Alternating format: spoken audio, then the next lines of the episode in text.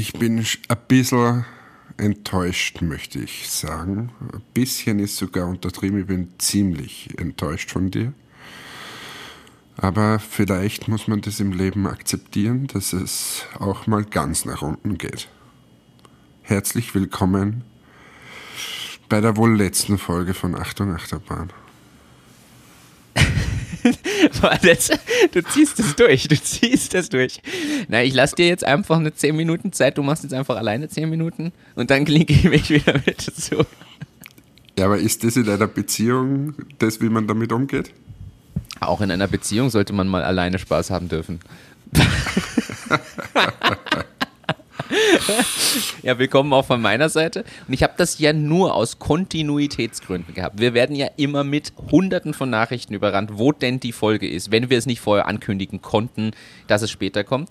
Und ich habe es nur deswegen überbrückt und du hast mir sehr gefehlt und es war nicht halb so gut wie mit dir. Na, ja, ja, ja, ja. Na, vielleicht verzeihe ich dir noch einmal. Ich, ich war ja tatsächlich im Flieger.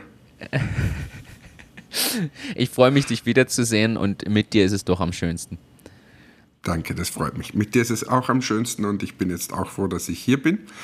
Ähm, ja, so haben wir jetzt die, die, die Folge so nach unten gepetert. Jetzt haben wir wirklich überhaupt keine Stimmung beisammen.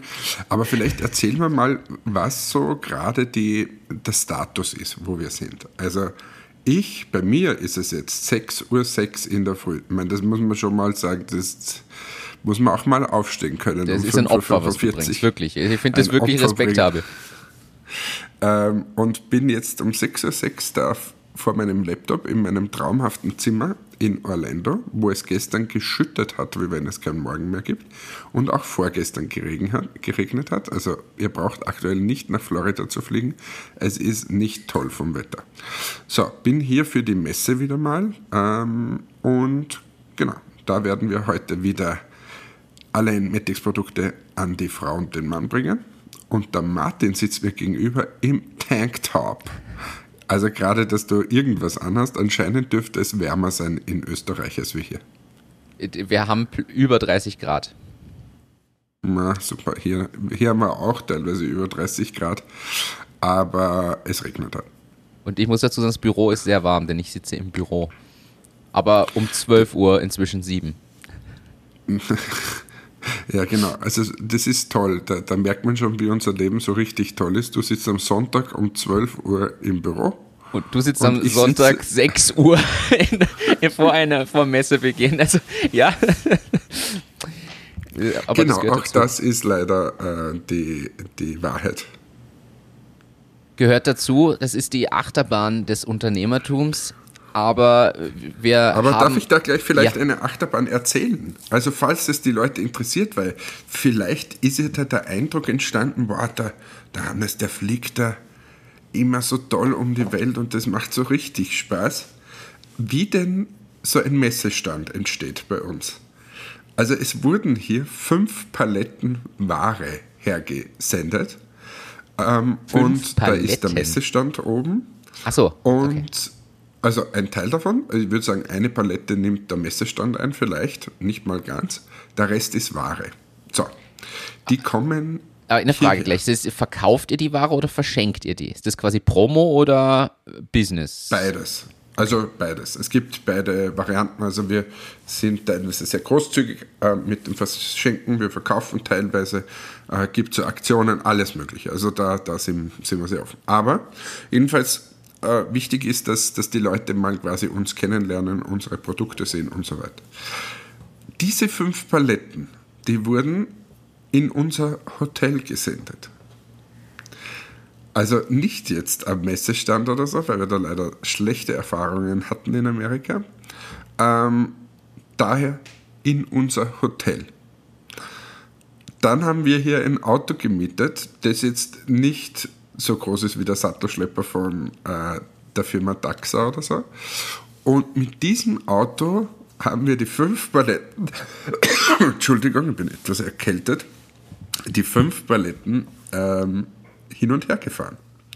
So, natürlich nicht auf der Palette, weil das geht sich ja hinten und vorne nicht aus, sondern das Ganze hat so funktioniert, dass die Angie am Messestand war und ich ihr immer Pakete gebracht habe. Sie hat in der Zwischenzeit wieder was aufgebaut, ich bin wieder zurückgefahren, habe das wieder hochgeladen, reingeladen und so weiter.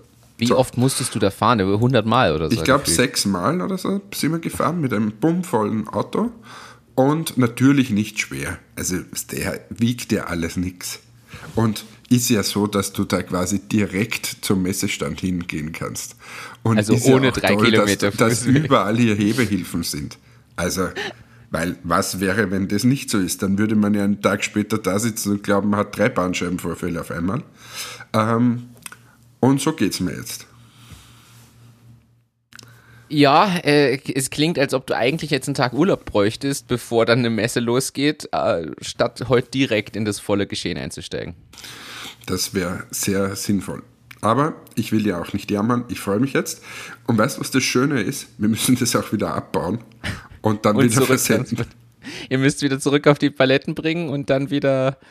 Richtig. Das Na heißt, Mensch, da freut er sich viel, ja. viel verkaufen, verschenken, ver, ver, promovieren. Falsches Wort. Äh, ja, das machen. Wahnsinn. Ich finde es beeindruckend. Respekt an euch. Ja, man kann jetzt logistisch wahrscheinlich überlegen, kann man das optimieren oder lässt sich da nicht irgendwie. Man kann es optimieren, man könnte es direkt auf die Messe schicken. Nur wer schon mal in Amerika auf einer Messe war, der weiß, was die da hier aufführen.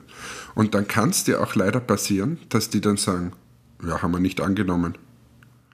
So, das ist jetzt egal, wenn du, sagen wir, in Amerika bist und daher reagieren kannst. Wenn du eine Sendung, die international gegangen ist, nicht annimmst, ist eher schlecht, weil das wird nämlich wieder zurückgeschickt. Und äh, ganz schlechte Idee. Dann ist die Messe vorbei, bevor du angekommen bist. Wow. Ja, also es ist sicher optimierbar in dem Sinne, dass man äh, wahrscheinlich es besser wäre, wenn man hier mal eine Firma hätte, die auch ein Lager hat und so. Ja, große also Ziele. wenn ihr da draußen seid und ihr sagt, hey, ich möchte hier mit Entmatics eine Firma gründen in Amerika, ich habe schon immer mal Lust gehabt, dann meldet euch bitte. Apropos aber Amerika, ich, ich nutze das Thema gleich. Bist du im Oktober zufällig in den USA? Ich habe gehört, dass du in den USA bist und vielleicht besuche ich dich da. Ja, wir haben ja noch erstens eine Folge in New York ausstehen, zweitens wärst du der schönste und beste Reiseführer, den ich mir vorstellen könnte in der Stadt. Aber ich dachte mir, ihr habt so viel Messen, vielleicht bist du Ende September oder Anfang November oder sogar im Oktober ohnehin drüben. Äh, nein, bin ich nicht. Äh, Habe ich nicht geplant. Aber ähm, vielleicht komme ich tatsächlich dich besuchen. Aber erklär mal unserer Zuhörerschaft, was denn du da vorhast. Ja, es gibt von der Wirtschaftskammer die Abteilung, die sich quasi um Auslandsbusiness kümmert, die Außenwirtschaft, und die haben ein Programm für Startups. Das hieß früher Go Silicon Valley und ist ab diesem Jahr erstmalig Go USA. Früher ging es einfach um eine Qualifizierung eines Platzes, um für vier bis acht Wochen in den USA an einem Arbeitsplatz arbeiten zu können und dort ein Netzwerk aufgebaut zu bekommen, Workshops zu haben, wo man auf den Markteintritt in die USA vorbereitet wird, wo man dort gechallenged wird, sowohl von Business-Kontakten als auch Investoren, äh, aber auch eben diese Kontakte bekommt und die Möglichkeit bekommt, dort auch vor bei bestimmten Events direkt zu pitchen und, und, und, und, und, steckt mehr dahinter. Und inzwischen ist das Go USA mit Standorten in Boston, New York und San Francisco, also nicht mehr nur Go Silicon Valley, sondern tatsächlich mehrere Standorte und je nach Fokus kann man sich inzwischen eine Priorität aussuchen. Und dort habe ich eingereicht. Wir, muss man dazu sagen, hatten das 2019 schon mal, das Go Silicon Valley Programm, sind dann aus verschiedenen organisatorischen Gründen letzten Endes nicht gefahren, haben diesen Slot nicht angenommen. Und dieses Mal habe ich eingereicht und gesagt, ja, jetzt mit den Wachstumszahlen, mit dem, was wir da geschaffen haben, vom Tool über die letzten Jahre, wo wir stehen, wäre es passender denn je und habe oft jetzt mir sagen lassen, dass New York für so B2B-Business in den USA gar kein schlechter Einstiegspunkt ist. Und habe mich gefreut letzte Woche, als dann das Ergebnis verkündet wurde. Wir sind da dabei und dürfen zwischen vier und acht Wochen in New York tätig sein. Die Details erfahre ich selbst erst noch. Und das wird aber voraussichtlich im Oktober auf jeden Fall sein. Ja, herzliche Gratulation. Du bist in meiner absoluten Lieblingsstadt und ähm, habe ja dort auch Freunde. Also das heißt, wir werden da schon irgendwas zusammenbringen. Ah, das Da finde ich unterstütze cool. ich dich. Da, da freue ich mich drauf. Da freue ich mich drauf. Ich freue mich wirklich drauf, denn ich glaube, dass das eine coole Ch- Chance ist. Ich habe den Ansatz vom Plan für die zumindest vier Intensivwochen schon gesehen. Muss man sagen, ich glaube, das wird wirklich challenging. Also, das ist nicht, viele stellen sich vor, ja, man fliegt und schaut sich da ein bisschen was an und hat nette vier Wochen und so. Nein, also das ist wirklich Programm von morgens bis abends, jeden Tag. Und äh, aber das ist ja auch Sinn der Sache. Man will ja auf den Markteinstieg dort sich vorbereiten oder alles mitnehmen, was irgendwie geht. Also ich persönlich bin der Meinung, das soll ja so sein. Sonst kann man ja einfach Urlaub machen. Ja, ja, Ben muss das nutzen und New York ist, ist eine coole Geschichte. Und ich komme dann und führe dich durch die Stadt und zeige dir, was, was so tolle Plätze sind.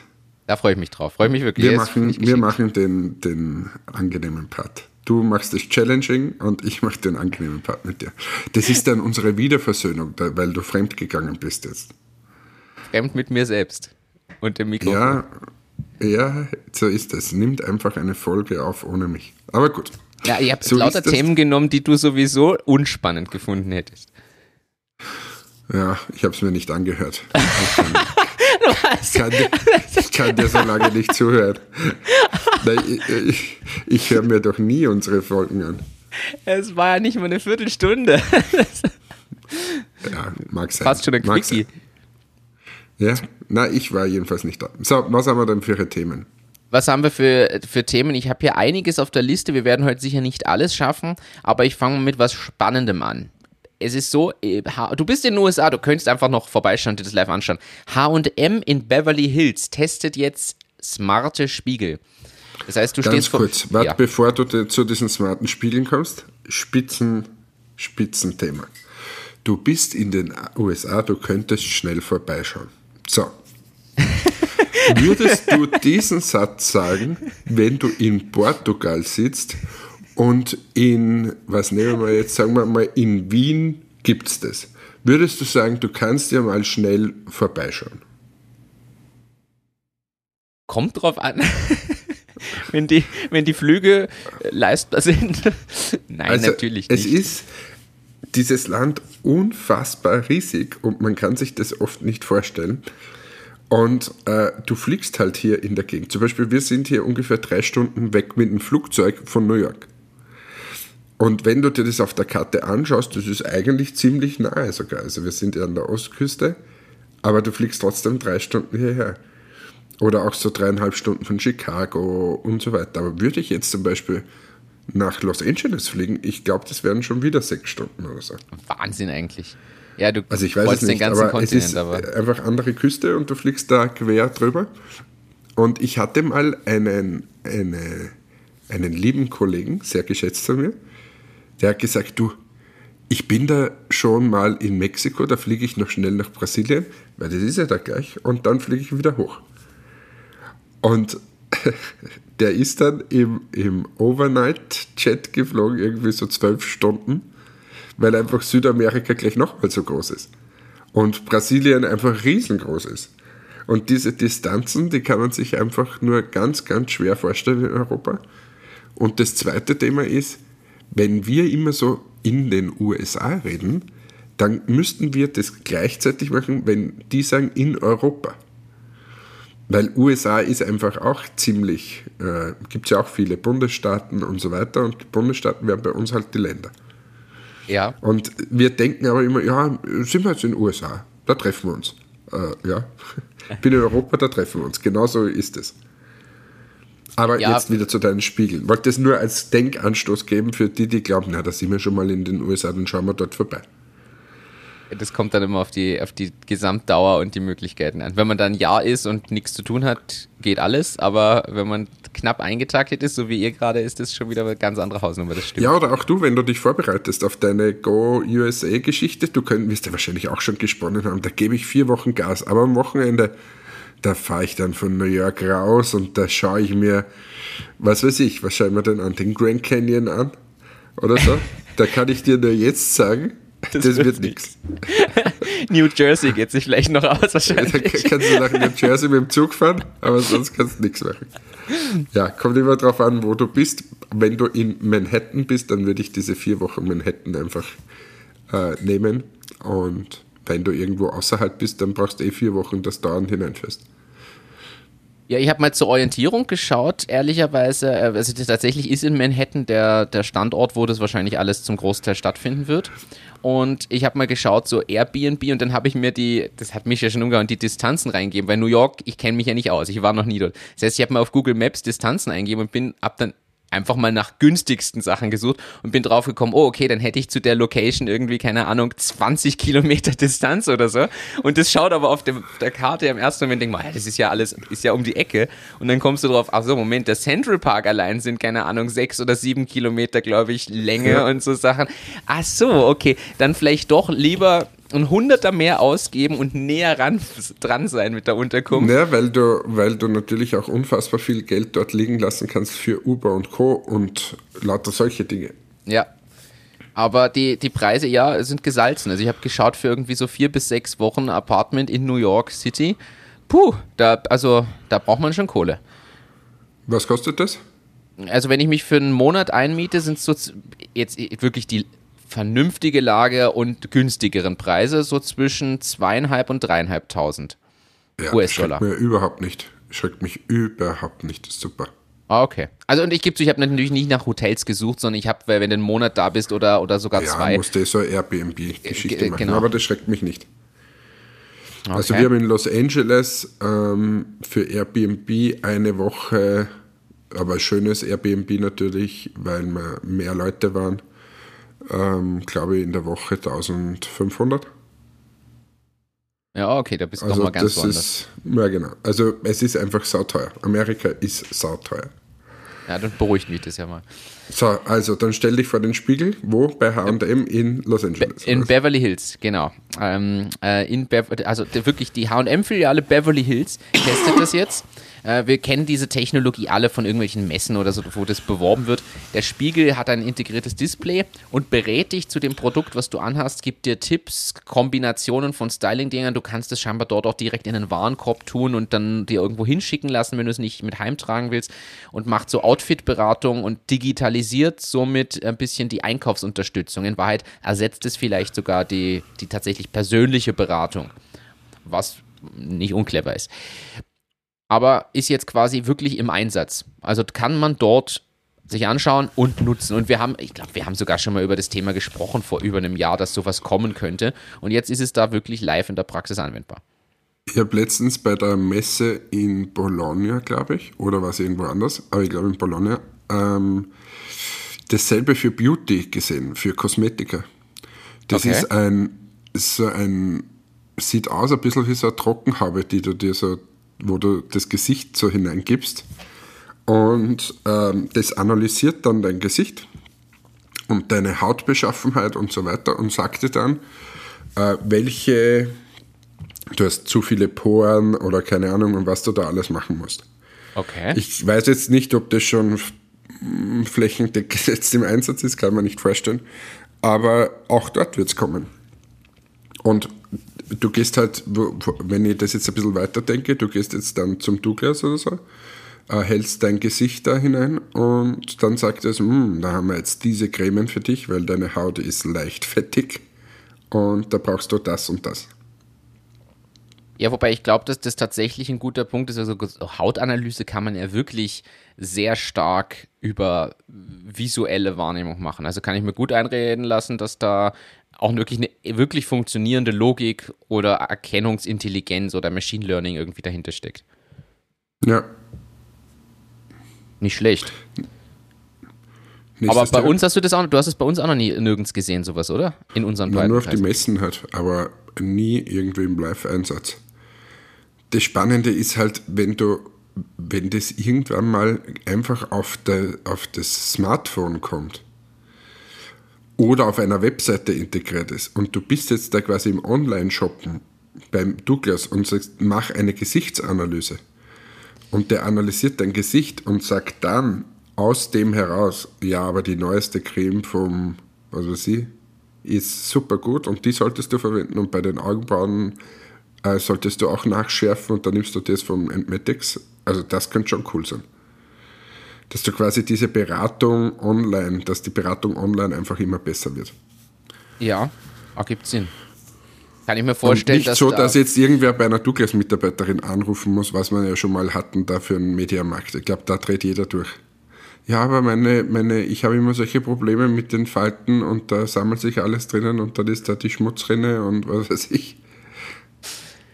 Ja, aber das, das stimmt, es wird mehr. Wobei ich auch irgendwo neulich, ich weiß nicht mehr wo, gelesen habe, dass diskutiert wird, ob Smartphones in Zukunft überhaupt noch diesen Stellenwert haben, weil immer mehr jetzt mit natürlich Virtual Glasses, der Uhr, äh, aller, allen möglichen Tools, die miteinander vernetzt sind und so, äh, sind, ob, ob jetzt wirklich dies, das Smartphone überhaupt noch die Relevanz in Zukunft haben wird, die es jetzt noch Was hat. Was ist der, der next big thing?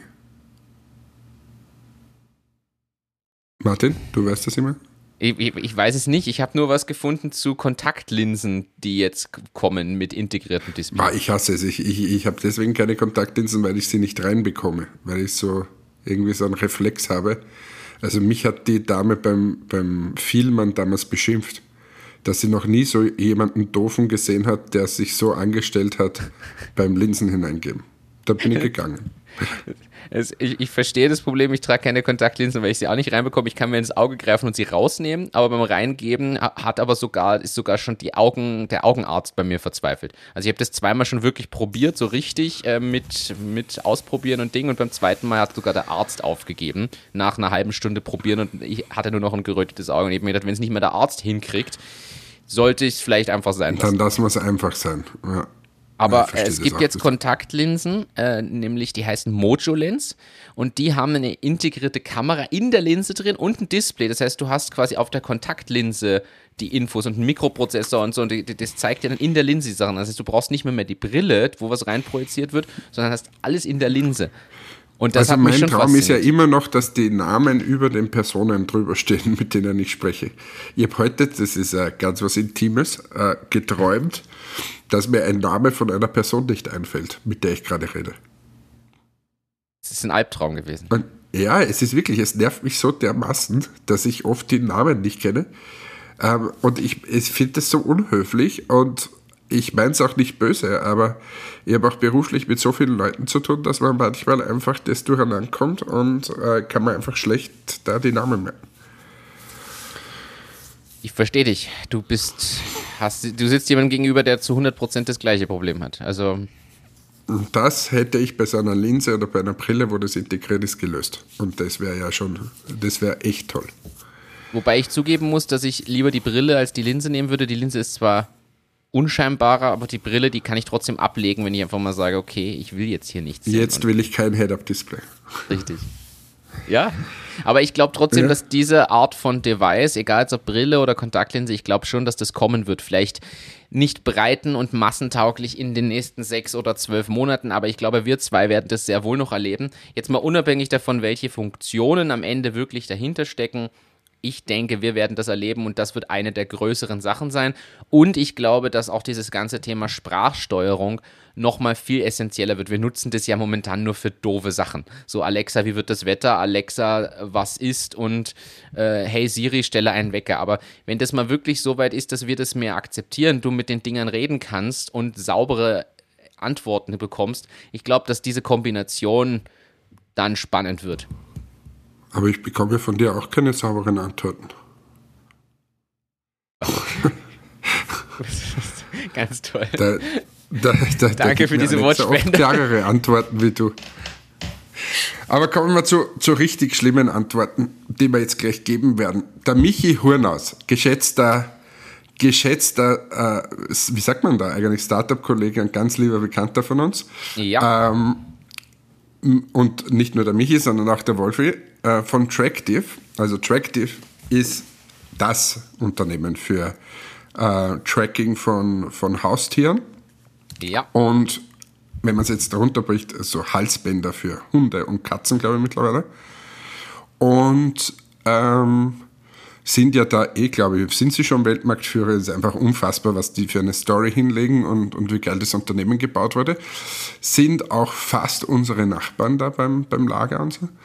Und ähm, jedenfalls sind sie sehr geschätzt von uns. So, die haben jetzt entschieden, zumindest haben wir es aus der Presse entnommen, ähm, einfach das ganze Unternehmen auf 35 Stunden umzustellen bei voll, vollem Gehalt und nur mehr eine Vier-Tage-Woche zu machen. Das heißt, du nimmst dir entweder den Freitag oder den Montag frei. Ja. Was sagst du dazu, lieber Martin? Ich fürchtete mich vor diesem Thema. Soll ich es beantworten? Also Weil ich, ich, ich finde Du weißt ja, ich mag die wirklich sehr, ja. lieber Michi, lieber Wolfi. Und ich, ich sehe zwei Themen. Ähm, also das eine ist, ich kann dem schon was abgewinnen. Ich kann dem zu einem gewissen Teil was abgewinnen, wenn man es schafft, dass die Produktivität massiv steigt, ähm, nämlich die, die in den 35 Stunden passiert. Und wenn man durch diese Freizeit, die man da hat, ähm, einfach produktiver wird sich besser fühlt, lieber bei dem Unternehmen arbeitet und so weiter, wenn das ist, dann ist es das wert. Sind es die 3,5 Stunden wert. Aber man muss das alles schaffen, was ich gerade gesagt habe. Wenn du dasselbe Quatschereien beim, beim Kaffee trinken und so hast und Socializing und so weiter, dann hast du eben gerade deine Produktivität um 3,5 Stunden nach unten geschraubt. Ähm, gleichzeitig sehe ich ein gewisses Problem. Weil, wenn alle jetzt am Freitag nehmen, wer ist dann in der Firma? Das ist jetzt bei Ihnen vielleicht, egal, ich kann jetzt nicht einschätzen, aber ich glaube, die haben auch Support-Mitarbeiter, also das müssen sie auch noch organisiert bekommen. Haben sie gemacht. Hat er in irgendeinem Interview gesagt, dass es so geregelt ist, dass da eine gewisse Abwechslung zwischen den Leuten stattfindet. Okay.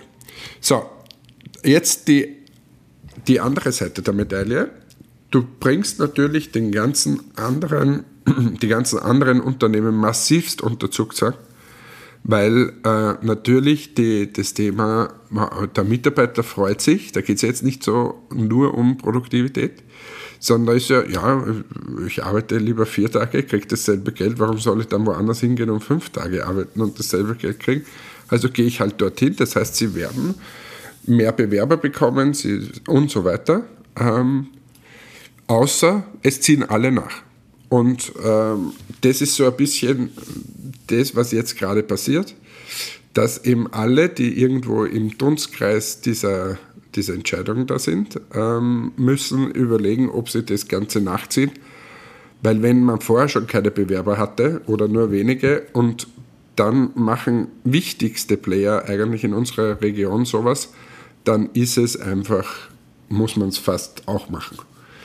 Und das ist halt einfach schwierig, wenn dein Geschäftsmodell ein bisschen ein anderes ist und so weiter. Und äh, es ist natürlich äh, legitim, dass die das machen, ist echt keine Frage. Aber ich, ich beleuchte jetzt nur die andere Seite, ohne dass ich selbst betroffen bin davon, so richtig, sondern bist ja eher du. Aber ich sehe uns ja immer noch als wir. Ja. Und darum ähm, ist es schon ein, eine schwierige äh, Geschichte jetzt auch für Persona, äh, weil man da in Wahrheit überlegen muss, wie man darauf reagiert. Ja, ich finde auch, es ist, also ich finde es tatsächlich schwierig. Wie gesagt, ich schätze das sehr und habe riesen Respekt vor dem, was die aufgebaut haben. Aber ja, kommen wir jetzt zum aus meiner Sicht mal wichtigsten Punkt.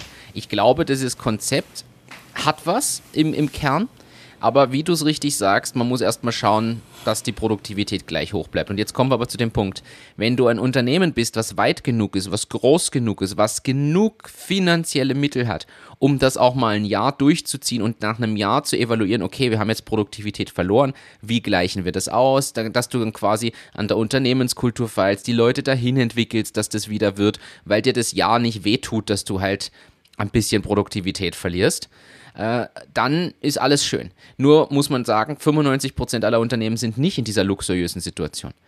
Und ich kann dir jetzt schon sagen, was passiert. Als nächstes kommt Deiner Trace, die eh schon sehr auf ihre Mitarbeiter schauen und 37.000 super Sonderangebote haben. Ich prophezeie jetzt schon, Deiner Trace wird eine der Firmen sein, die als nächstes in diesen Bereich gehen und das machen. Und dann hast du hier in Oberösterreich keine Chance mehr, Leute zu gewinnen, wenn du ein kleines Unternehmen bist, wo diese dreieinhalb Stunden wirklich essentiell sind und wo vielleicht einfach dieser, dieser Schritt, die Leute dahin zu entwickeln, viel zu lange dauern würde. Also natürlich könnte ich das auch angehen, das Thema. Und wahrscheinlich wird man, wie du es sagst, gezwungen werden dazu. Durch die Dominanz anderer. Andererseits habe ich nicht die Möglichkeiten zu sagen, okay, Stück für Stück, wir starten das jetzt mal und dann arbeiten wir stückchenweise dran, die Produktivität zu hören, sondern ich müsste da hingehen und, und radikal sagen, so, es gibt nichts anderes mehr, es gibt keinen Kaffeetratsch mehr, hier wird nur noch stillschweigend hardcore gearbeitet, damit das irgendwie möglich ist. Ich glaube, anders funktioniert, also und das ist aber schwierig, weil das ist ja auch der völlige Kulturschock dann. Und da finde ich es wirklich, wirklich schwierig.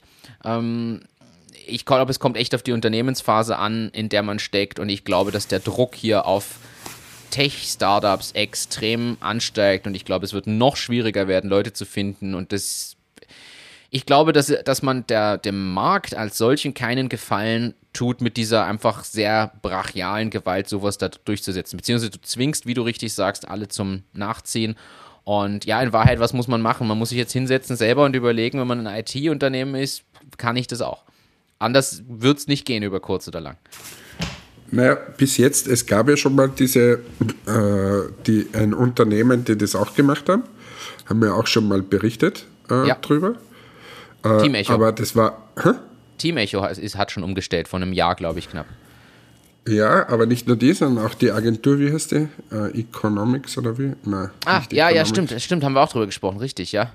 Äh, ähm, wobei, ich sage jetzt mal so, die Werbeagentur ist, oder Online-Agentur ist es ja eigentlich, die sitzen, glaube ich, in Rohrbach oder so.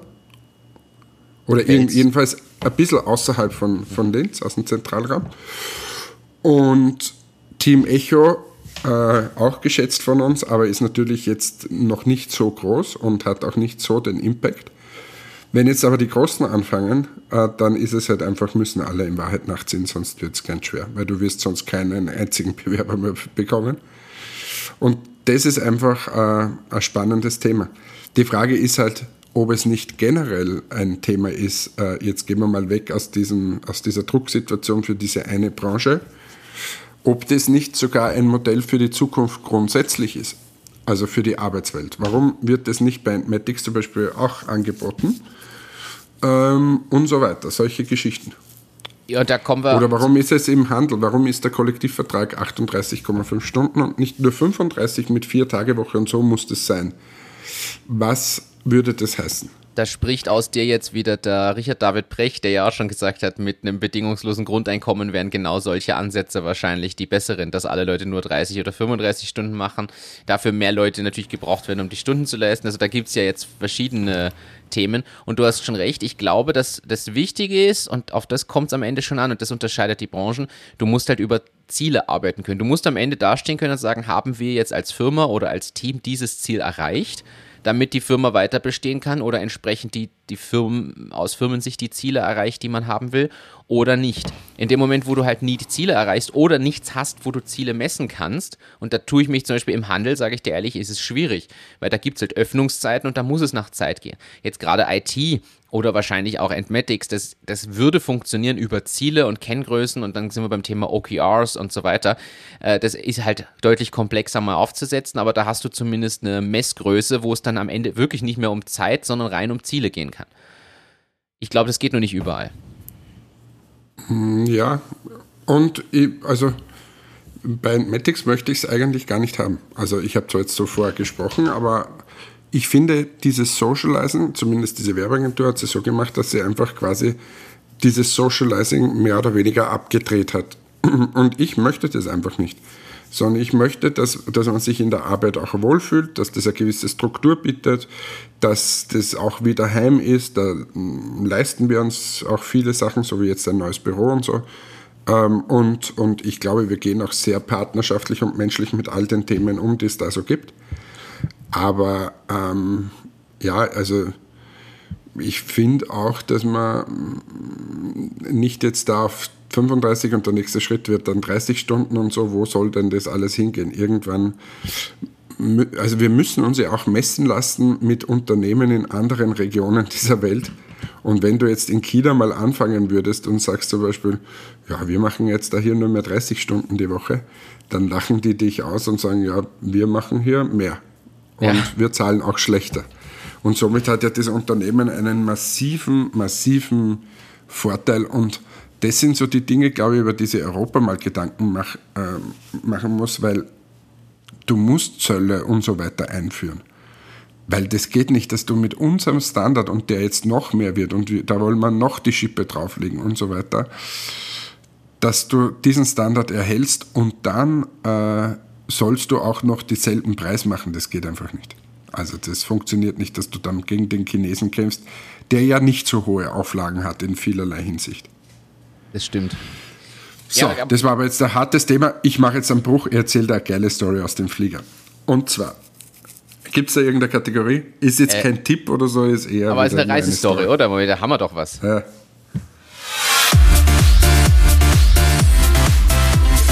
Hannes Reisestories. Ich kann dir eine lustige Geschichte und eine eher Business-Geschichte erzählen. Welche willst du als erste hören? Äh, zuerst die lustige zur Auflockerung jetzt. Okay, zur Auflockerung die lustige. Ich habe noch nie, und ich, ich, du weißt ja, ich sitze oft in so Flieger, aber ich habe noch nie jemanden gesehen, der derartig in seiner Mitte geruht ist wie auf diesem Flug von äh, Frankfurt nach Orlando. Okay. Was ist geschehen? Stell dir vor, du sitzt dich in einen Flieger ähm, und dann kriegst du ein, ein Essen, das meistens schlecht ist und nach dem Essen ist es sozusagen die Ruhephase. Dann sind so die ersten ein, zwei Stunden des Fluges vorbei. Unser Flug hat zehn Stunden gedauert, also hast du ein paar Stunden übrig. Was macht man? Man schaut einen Film, man schläft und so weiter. Was macht die Crew in dieser Zeit? Sie geben quasi die, die Jalousien herunter, dimmen das Licht, drehen die Klimaanlage etwas runter, sodass man gut schlafen kann. Und es ist eigentlich mucksmäuschenstill in, dieser, in diesem Flugzeug.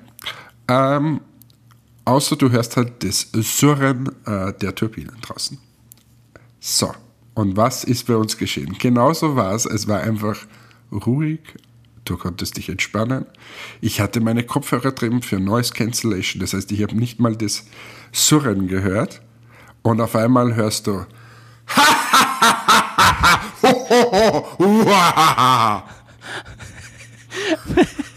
und ganz ehrlich, mich hat's ich habe mich so erschrocken. Ich habe mich umgedreht und habe mir gedacht, oh mein Gott, da ist jetzt irgendein Irrer, der dieses Flugzeug kennt. Mir umgedreht, sitzt ein Mann da, der einfach gelacht hat bei einem Film.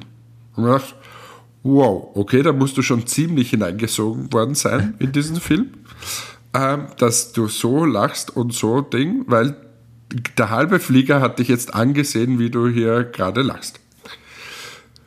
Aber nein, es war nicht genug. Der, der Film dauerte zwei Stunden und es war wirklich kurz davor, dass die Stewardess geholt wurden, um diesen Herrn aus seinem Tunnel herauszuholen, der hier aber mit einem Organ gelacht hat, dass du es den ganzen Flieger gehört hast. Also, und es konnte niemand mehr schlafen in diesem äh, Flugzeug, weil der einfach geschrien hat beim Lachen und auch immer so kommentiert hat. So einfach wie wenn er den Film hier so richtig toll findet. Und jetzt meine Frage, darf man das? Boah. Also es, es klingt jetzt, wenn du es so erzählst, natürlich sehr unterhaltsam. In dem Moment, wenn man da wie viele Stunden? Zehn Stunden, zwölf Stunden? Zehn Stunden?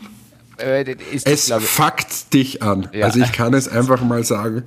Äh, es ist ja furchtbar, wenn, wenn du ein, zum Beispiel ein Kind hast, das schreit oder nicht schlafen mag oder so. Das ist schon furchtbar. Das Vielflieger wissen, von was ich rede.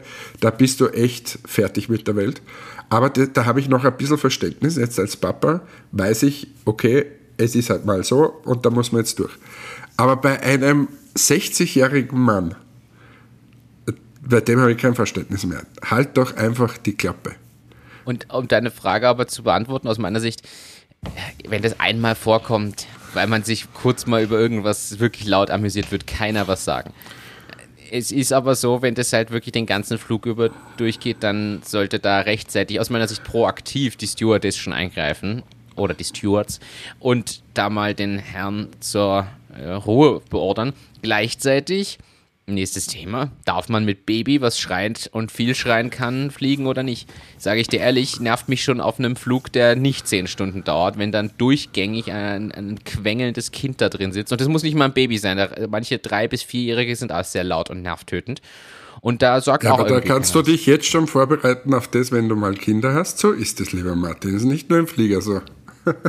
ja, aber, aber du, du, du kriegst dann irgendwann mal dieses Wurstigkeitsgefühl als Eltern.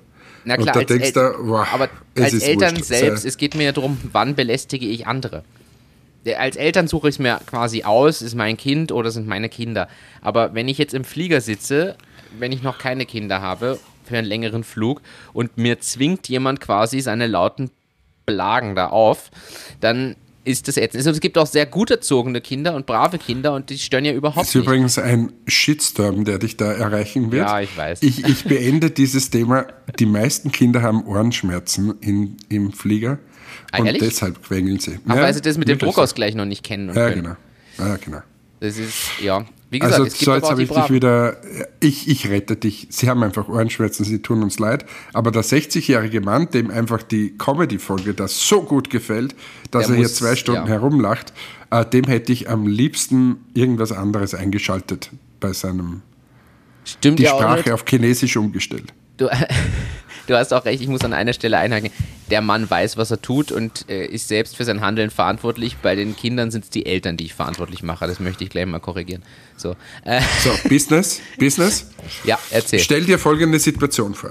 Du, du äh, buchst einen Flug extra von Linz weg nach Frankfurt, Frankfurt-Orlando, weil das natürlich viel komfortabler ist. Ja. Wenn du von Linz wegfliegst, jeder, der den Linzer Flughafen kennt, weiß, das ist toll. So.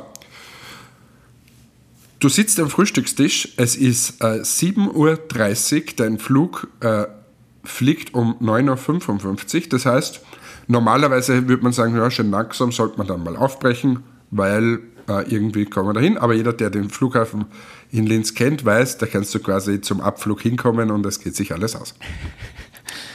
7.30 Uhr, eine Nachricht der Lufthansa, ihr Flug wurde soeben gecancelt. Ähm, Gecancelt. Okay, passt. Also Genau. dein So, Linz-Frankfurt-Flug. Genau, ist schlecht, weil dann kann ich auch nicht nach Orlando fliegen. So, ich sofort ins Auto, rein, Lufthansa Service Hotline, die an dem Tag etwas über, also die ist ja grundsätzlich überlastet, aber an dem Tag noch mehr, weil ja die, der Grund meiner Cancellation war diese Betriebsversammlungen der Auer, die sie eigentlich in Wien abgehalten haben, aber das hat sie irgendwie nach Linz rumgesprochen, dass das eine lässige Sache ist und somit haben sie das auch abgesagt. Somit wurden hier, glaube ich, 70 Flüge abgesagt und darum ist auch in der Lufthansa Service Line war es etwas äh, überfüllt. So, irgendwann sagt dann, glaube ich, nach 20 Minuten die Lufthansa Service Line bietet dir an, du kannst dieses Gespräch auch in Englisch führen, dann ist deine Wartezeit nicht mehr ganz so lang. Passt. Ich akzeptiere, dass ich das Gespräch auch in Englisch machen kann. Es meldet sich irgendjemand auf Englisch und ich schildere mein Problem und er sagt, ja, kann man nichts machen. Ja, Da, da habe ich gesagt, ja, das war schlecht, ich bin gerade am Weg zum Flughafen, aber ich wollte eine Lösung schon vorher irgendwie. Haben Sie da was? Nein, haben Sie nicht. Hab Ja, aber die müssen dir doch ihr, eine Ihr Lösung habt ja ein. Problem hervorgerufen. Ähm, könnt, können Sie mir jetzt bitte irgendeine Lösung anbieten? Na, hat er jetzt nicht. Habe ich gesagt, wissen Sie was, jetzt biete ich Ihnen mal ein paar Lösungen an. Wie wäre es, wenn wir einfach nach München schauen und ich fahre nach München, drei Stunden weg von mir, aber ich könnte dorthin fahren. Gibt es da einen Flug? Na, gibt es nicht. Ah, danke für Ihre wahnsinnige Hilfe. Habe ich gesagt, ich könnte auch nach Wien fahren. Ja, Wien kann er mir anbieten um 11.10 Uhr. Einen Flug, der fliegt nach Frankfurt und dann also alles gut. Ich gesagt, ja, das wäre super gewesen, wenn Sie mir das vorher gesagt hätten. Aber ja, ich nehme den Flug um 11.10 Uhr. Zu dem Zeitpunkt war es 8 Uhr. So, ich Das bin heißt, ja du musstest- von, und ich war noch nicht in Linz. Oder so. so, und ich musste ja die Angie auch irgendwo aufgabeln. Ähm, jetzt habe ich dann gesagt, ja, passt, ich nehme. Bitte buchen Sie mich drauf. Er sagt, ja, total super. Ähm, dann wünsche ich Ihnen einen guten Flug um 10.10 Uhr. Wie 10 und er hat habe ich, 11 gesagt, wa- habe ich gesagt, warten Sie mal, Sie haben gerade 11.10 Uhr gesagt, das ist ein Riesenunterschied, weil bei dem einen bin ich, komme ich vielleicht rechtzeitig und beim anderen sicher nicht. Ach so, er muss er noch mal schauen. So, lange Rede, kurzer Sinn. Es hat einfach sehr lange gedauert. Äh, Er hat sich wieder mal vertan. Der Flug war dann um 11.10 Uhr. So, wir rasen dorthin. Wir fliegen nach Frankfurt. Wir, wir kommen am Frankfurter Flughafen an. Der Flug hat dort auch Verzögerung. Somit denke ich mir, ich rufe bei der Senator-Hotline an und kläre, dass ich, wenn ich heimfliege, auch wieder in Wien lande, weil ja mein Heimflug nach Linz wäre und mein Auto steht jetzt in Wien. Also eigentlich ein total nettes Thema. Ich komme bei der Senator-Hotline durch, die Dame ist sehr freundlich, ich sage mein Problem, sie sagt ja alles klar, da buche ich sie um nach Wien und ich schaue jetzt, dass äh, auch ihre Kosten nicht allzu hoch sind. Da habe ich gesagt, ja warten Sie mal, wieso meine Kosten? Sie müssen mir ja noch was zahlen, weil ich nach Wien gefahren bin. Und na, na, die Umbuchungskosten, weil Sie wollen ja jetzt nach Wien fliegen und nicht mehr nach Linz. Ich sagte, gute Frau, Sie haben ja ein Problem hervorgerufen. Na, das sieht sie nicht so. Sie bucht ja jetzt um für mich auf meinen Wunsch und äh, ich kann das anders lösen. Ich kann eine Beschwerde schreiben und äh, die wird aber wahrscheinlich nicht bearbeitet werden bis zu dem Tag, wo wir zurückfliegen. Und ich kann jetzt entscheiden, ob ich die Umbuchungskosten hier von mehreren hundert Euro in, also nehme. Da habe ich gesagt, geben Sie mir einfach eine Person, die irgendwas zu sagen hat. So. Stell dir mal vor, du sitzt in der Lounge, der Flieger kommt, aber gleich gut. Ich gehe zum Flieger, habe in meinen Earpods äh, noch oder am Handy mein, die, diese Schleife und ich kürze jetzt etwas ab. 50 Minuten später kurz vorm Abheben der Maschine, ich bin schon drinnen gesessen, die haben schon durchgesagt, man soll alle elektronischen Geräte abheben, bin ich noch immer in der Schleife. Sie hat sich dazwischen mal nach 30 Minuten gemeldet, dass der Supervisor leider gerade Mittagessen war und noch nicht äh, da war, aber jetzt ist er da. Und von dem Satz zu dem, dass sich der Supervisor gemeldet hat, waren 20 Minuten. Und dann habe ich, wie die abgehoben hat, die Frau Supervisor, habe ich gesagt, hat Ihnen der Kaffee auch noch geschmeckt? Ähm, weil ich bin 50 Minuten in der Schleife gegangen und dann hat sie mir erklärt, ja, die Kollegin, die hatte da Unrecht, weil das stimmt ja, sie haben ja sogar das Recht, dass wir ihnen da den, den Flug umbuchen.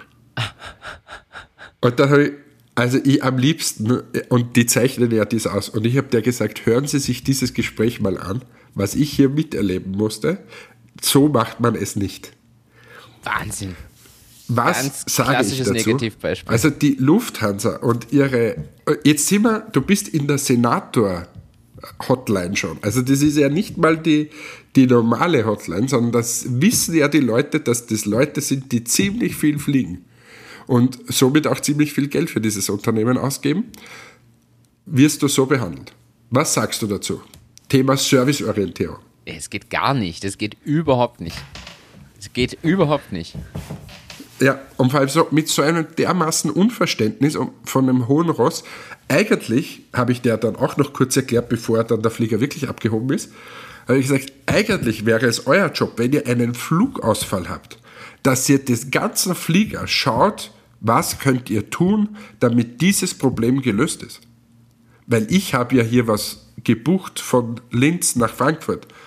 Also idealerweise nehmt ihr den ganzen Flieger, packt den in einen, in einen Bus zum Beispiel oder in mehrere Busse, bringt die nach Wien Ja. und in Wien wartet der, bis dass die Leute kommen und dann fliegt das nach Frankfurt und alle anschließenden Flüge warten auch noch auf die.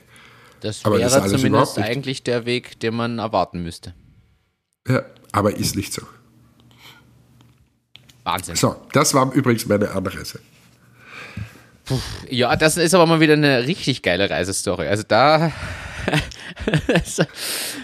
Heftig. Na, finde ich, finde ich. Aber ich, aber um, um das, um das, Traurig. um auch der Lufthansa wieder was Positives. Es kam dann die Purserette oder wie sich das nennt.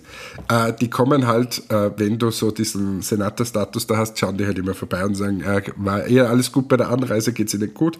Ähm, und äh, die kommen halt in der Kabine und schauen vorbei und stellen sich vor. So, das ist halt irgendwie im Service quasi inbegriffen. Und ich sag denen mittlerweile, was mich alles ankotzt. Und hab der dann diese Geschichte erzählt. Und weißt, das Gute war dann, wir haben ein Glas Champagner bekommen. als Aus der. Business Class, aus der Business Class hat sie es geholt. Wahnsinn. So, so ist es dann wieder gut ausgegangen. Das, das Und entschädigt ich darf, ja jetzt übrigens, ich darf jetzt übrigens nach Wien fliegen, ohne Aufpreis. Und Ist ja- ich darf am, an customer.relations at lufthansa.com mein Problem nochmal schildern und dann bekomme ich vielleicht sogar was, für das, dass äh, mein Flug gecancelt wurde, dass ich da hingefahren bin. Aber nur sofern die überhaupt auf eine E-Mail antworten, denn ich habe bei Lufthansa das Thema, dass ich seit inzwischen zwei Monaten auf eine Antwort auf äh, Kontaktformular, E-Mail und Co. warte und ich es vermeiden wollte, mich ja stundenlang in eine Warteschleife zu hängen und ich kriege einfach nichts als Antwort. Also so gesehen, E-Mails an Lufthansa, super. Ja, so schließen wir ab. Das Lufthansa-Bashing bei Ryanair ist sicher besser. Ironieende. Wahnsinn. Ja, äh, da kommt man aber wirklich auf Reisethemen. Aber ich habe eine lustige Story, um das Ganze abzurunden mit den Reisen. Stell dir vor, du fliegst mit im Flieger, du sitzt am Fenster, fliegst in Richtung eines Flughafens kurz vor der Landung. Vielleicht ein Flughafen, den du jetzt nicht schon tausendmal gesehen hast und dadurch jetzt nicht sofort einordnen kannst, ob das der richtige ist. Und du, du denkst, du fliegst nach London Heathrow zum Beispiel und setzt zum Landeanflug an und siehst in großen Lettern äh, Luton stehen oder Stansted, also die anderen Londoner Flughäfen zum Beispiel. Oder Gatwick. Und du siehst es riesig auf dem Boden stehen dort am, im Zuge des Landeanflugs und denkst dir nur, Moment, ist das jetzt der richtige Flughafen? Stell dir das mal vor. Und genau so ging es tatsächlich nämlich Passagieren äh, in London. Äh, da gibt es irgendeinen Spaßvogel, der in die Nähe von Flughäfen in überdimensionalen Buchstaben die falschen Flughäfen geschrieben hat, weil er sich einen Scherz erlauben wollte. Und das natürlich auch, die, und die Leute sind aber teilweise voll in Panik gewesen, weil sie dachten, sie sind jetzt völlig, völlig falschen Flughafen angekommen. aber kann ich, kann ich gleich mitmachen? Wieder dieser eine besagte Flug. Am Ende ja. sagte die Dame dann immer durch, äh, wir landen jetzt dann gleich, wir sind im Landeanflug auf dem Flughafen, bla bla bla. Wir sind nach Orlando geflogen. So, die Dame sagt auf Deutsch, äh, ja, meine Damen und Herren, wir befinden uns im Landeanflug auf Miami und äh, bitte stellen Sie alles hoch und so weiter. Du hast gesehen in diesem Flieg Flugzeug, alle schauen sich an, Miami, sind wir nicht. Ist zwar in der Nähe, aber nicht ganz so. Ähm, wieder so amerikanisches Thema, da fährst du nämlich ein paar Stunden. Und ähm, dann in ihrer englischen Version hat sie Orlando gesagt und dann kam die Beruhigung wieder. Aber ich denke, die hat vorher halt mit allen ihren, ihren Kolleginnen da gesprochen, ah, jetzt landen wir dann in Orlando, da fahren wir nach Miami und dann lassen wir es uns gut gehen am Strand und so. Und dann hat sie das so drinnen gehabt, dass sie das sogar in der Ansage äh, gesagt hat. Ist, ja, aber so leicht passieren solche Fehler auch. Ja, aber es kann fast nicht passieren, weil du bei den, am Flughafen schon so geleitet wirst, dass du im richtigen Flieger sitzt eigentlich. Für mich ist die Frage, warum sind die Ansagen im Flieger nicht inzwischen automatisiert? Warum ist es vom, vom Sicherheitsbriefing bis zu Landeanflug und, und allem möglichen? Ist ja eh schon ganz viel. Ist ja eh schon ganz Ach so? Viel. Also, ja, das meiste ist eh schon automatisiert. Ja. Okay. Also bei den großen äh, Flug, also zum Beispiel die ganze Sicherheitsgequacke bei Langstrecke ist ja, ist ja alles automatisiert, ist nur mein Video. Ach so. Okay. ja. Äh, aber was anderes zu dem Landen. Ich habe ja Flugangst, gell? Ja. Und, äh, du hast auch gesagt, die, wird wieder, die ist wieder ein bisschen stärker geworden. Ja, die ist wieder stärker geworden. Und weißt du was? Äh, also eigentlich habe ich auch so ein bisschen Landeangst. Das ist es eigentlich immer. Und ähm, was für mich immer total beruhigend ist, und ich denke mir das wirklich bei jeder Landung. Du fliegst ja da und irgendwann kommst du dann quasi, fliegst du über diesen einen Zaun und dann siehst du quasi schon so Landebahnen oder so. Kennst du ja. den Moment? Zum Beispiel in Frankfurt ist der ganz extrem, da fliegst du normalerweise über Wälder, dann siehst du irgendwann mal die Autobahn, dann kommen wieder Wälder und dann kommt erst so dieser Zaun und dann ist nur ein bisschen was und dann landest du. So. Ja. Und ich freue mich jedes Mal wieder wie ein kleines Kind, wenn ich über diesen Zaun geflogen bin. Weißt du warum? Und es ist jedes Mal dasselbe, was ich mir denke. So, jetzt sind wir über den Zaun. Wenn jetzt das Flugzeug abstürzt, stürzen wir am Flughafengelände ab. Am Flughafengelände gibt es zumindest Feuerwehr und Leute, die dann irgendwas tun. Und es ist auch so, wir haben einen großen Auslauf. Wenn der jetzt da runterfällt, dann klatscht er da auf diese Landebahn und dann wird es schon irgendwie gut gehen. Das denke ich mir bei jedem Flug. Ist aber spannend. Aber was machst du dann mit Flughäfen? Ich habe das auf Lanzarote gesehen, da ist der Flughafen fängt, also dieser Zaun ist quasi noch im Wasser. Da ist tatsächlich Ja, ist furchtbar. Das Furchtbar. Ist, du bist Vor allem so ist auch dicht der über Wind dem Wasser immer so hoch. die Landebahn ist nämlich dort auch so kurz. Der muss hinter dem Zaun muss der schon auf den Boden kommen. Das heißt, du bist gefühlt, kannst du dich quasi ins Wasser einfach plumpsen lassen während des Landeanflugs. Ja, furchtbar, furchtbar. Schlimm für Und dich. immer viel Wind. Ich bin mal auf einem Militärflughafen in China äh, gelandet, äh, auf einem Berg. Da haben sie den Berg oben weggesprengt und haben eine der kürzesten Landebahnen der Welt, ist da kein, kein Blödsinn jetzt, Ja. haben sie dort hingemacht. Und ähm, weil sie einfach nicht viel Platz hatten. Und dort habe ich mal mitgekriegt, wie schnell so ein Flugzeug eigentlich stehen kann. Und es ist abartig. Also du, du landest, zack, und der haut alles rein, was es so gibt. Du, du wirst zusammengezogen. Der hat wirklich nur ganz kurz, das haben sie uns auch angekündigt, dass das eine der kürzesten Landebahnen der Welt ist. Und du siehst dann dort auch so kleinere Flugzeuge, die quasi drüber hinausgeschossen sind. Da haben sie so Sandbanken gemacht, dass quasi die dann stecken bleiben, damit sie hinten nicht beim Berg runterfallen. Ich, hab das, äh, ich kann mir das nur vorstellen, weil ich mal irgendwo eine Doku zu den kürzesten Landebahnen der Welt gesehen habe. Da gibt es mehrere, gerade so im asiatischen Raum gibt es da mehrere Sachen. Ich weiß auch im Himalaya, wenn du da irgendwie auf Mount Everest willst, landest auch auf einer der kürzesten Landebahnen und da fliegen aber halt auch nur so Mini-Flugzeuge hin. Und du beschreibst ja wirklich trotzdem normal große Maschinen noch, was ja Wahnsinn ist. Also, ich glaube, das reicht jetzt auch für heute. Hast du noch irgendwas ganz Wichtiges? Ansonsten ist jetzt 7 Uhr bei mir. Dann lasse ich dich wahrscheinlich zum Frühstücken und dann äh, Nein, auf die es, Messe. hier, also wieder, es gibt kein Frühstück. Wir packen jetzt zusammen, fahren dorthin und dann geht's los. Ohne Frühstück. Keine Zeit. In Amerika ist ja die Frühstückskultur nicht ausgebildet. Hier Ja. kannst du von Starbucks einen Kaffee haben, aber sonst nichts. Dann viel Erfolg auf der Messe. Wann landet ihr? Dienstag oder Mittwoch fliegt ihr zurück, ne? Mittwoch. Ähm, Mittwoch fliegen wir zurück, am Donnerstag sind wir da gleich. Das heißt, ähm, ich Du vermute machst mal. wieder eine Folge alleine. Ich- aber ich hätte jetzt vorgeschlagen, wir kündigen hiermit an, die nächste Folge kommt ein, zwei Tage später. Dafür geht ja diese hier jetzt am Montag online, weil ich bin nicht sicher, ob vielleicht noch heute, aber spätestens morgen, also Montag ist die online. Und dann nehmen wir das nächste Mal wahrscheinlich Donnerstag, Freitag, Samstag irgendwo sowas auf und mit leichter Verzögerung. Wir sollten einfach den Tag generell ändern. Ja, es kommt halt einfach. Irgendwann kommt schon. Irgendwann, irgendwann kommt's. Irgendwann, irgendwann kommt es bestimmt. Irgendwann kommt's bestimmt. Wir haben euch nicht vergessen. Ich sitze hier wieder mit vollem Equipment in Orlando, also wir haben euch nicht vergessen. In diesem Sinne, einen schönen Tag, liebe Grüße aus Amerika. Macht es euch fein. Bussi, Baba, euer Hannes. Ich sag vielen Dank, Hannes, vielen Dank an alle da draußen fürs Zuhören. Es hat mich gefreut, dich zu sehen. Du schaust fit aus, du schaust nicht so müde aus, wie du gesagt hast, dass du bist. Viel Erfolg auf der Messe und ja, immer schön verkaufen, verkaufen, verkaufen, weil dann sind auch die 35 Stunden mal irgendwann denkbar. In dem Sinne, macht's gut. Ciao, ciao.